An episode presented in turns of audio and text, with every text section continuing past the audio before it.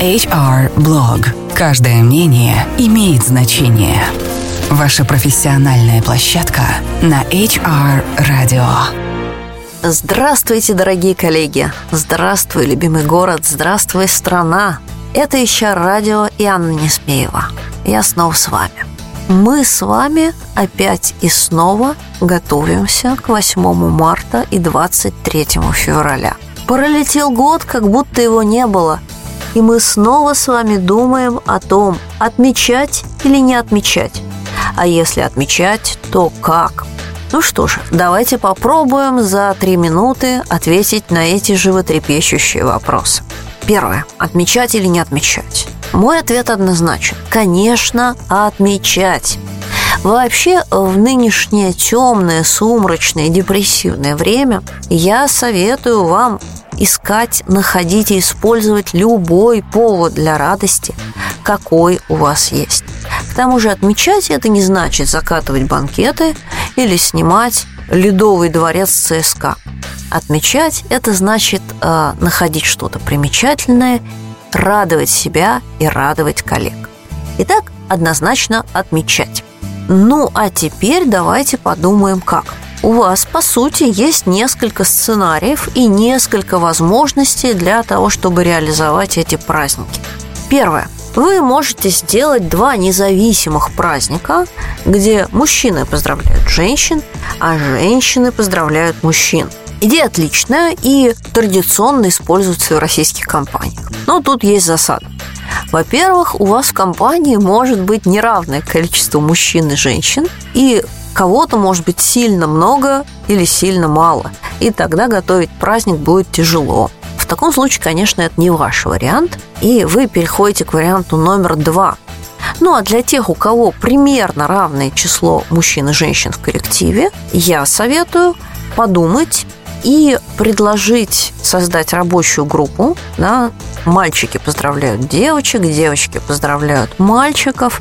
И здесь э, мне кажется, что э, можно попробовать э, несколько сценариев. Например, взять тот же самый сценарий а там, я не знаю, рождественская ель или тайный Санта.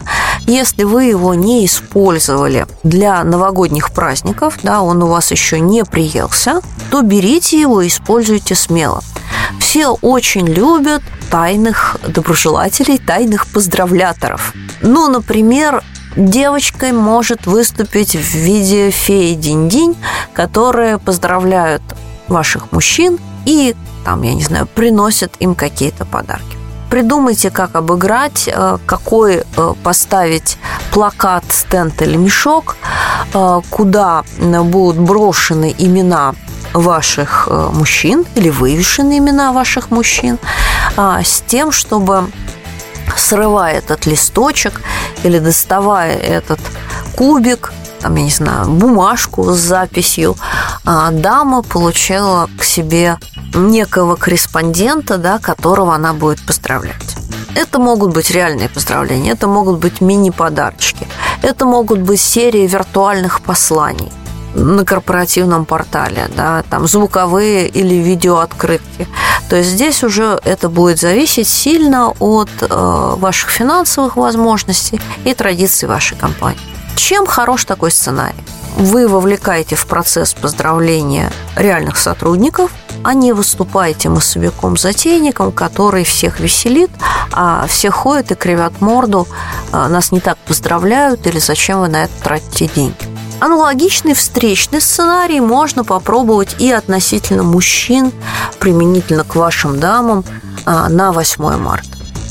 А, ну, если, например, дамы у вас я не знаю, там делали какие-нибудь аудио поздравления или мини-подарки, то пусть мужчины там, я не знаю, проведут обед с таинственным героем, да, то есть с таинственной героиней. Пусть они у вас побудут в роли графа Монте-Кристо и э, свою избранницу отведут тайно там в день X на обед в корпоративную столовую. Да? То есть они должны будут в некий день допустим, 8 марта, прислать своей избраннице открытку или там бумажку на столик положить, или смс на телефон прислать, назначить ей свидание.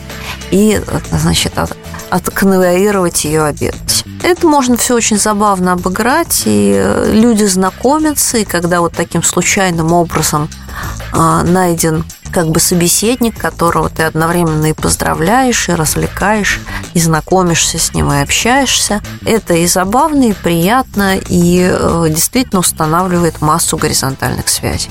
Ну, как вариант, да. Помимо этого вы можете придумать еще много-много-много всего остального. А что же делать, если в вашем коллективе вдруг очень-очень мало мужчин? Или наоборот, очень-очень мало женщин? Мне кажется, что в этой ситуации праздники лучше объединить и попробовать э, сделать какую-то совместную активность. Это может быть квест внутри компании, это может быть э, активность, связанная, там, я не знаю, со спортом, это может быть активность, связанная с каким-нибудь мастер-классом, который вы закажете, в зависимости от того, кого у вас больше. Попробуйте назвать его там «Старт весны» или там не знаю, если женщин больше, там какое-нибудь более романтическое название придумать. И провести его под эгидой хорошего настроения и возможности сказать друг другу приятные слова – ну и, наконец, а, всегда остается беспроигрышный вариант. А, это конкурс детских рисунков и детских поделок.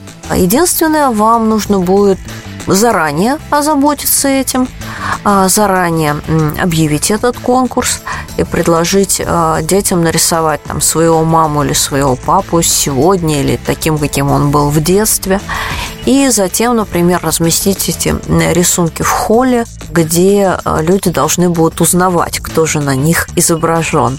И тому ребенку, чей, например, рисунок наберет больше всего оценок узнавалок, выдать какой-то приз.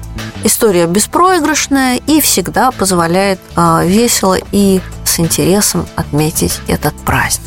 Ну что же, Надеюсь, что я сегодня подарила вам несколько идей для раздумий, а подводя итог разговору про праздники, скажу вам еще раз. Празднуйте, отмечайте сейчас все, что вы можете. Людям нужны позитивные эмоции. А праздник – это не обязательно очень много денег. Это внимание, это тепло, это улыбки. Удачи вам и веселых праздников. Это была я, Анна Несмеева. Услышимся через неделю. Это был HR Blog, ваша профессиональная площадка на HR Radio. Все программы можно скачать на портале hr.media.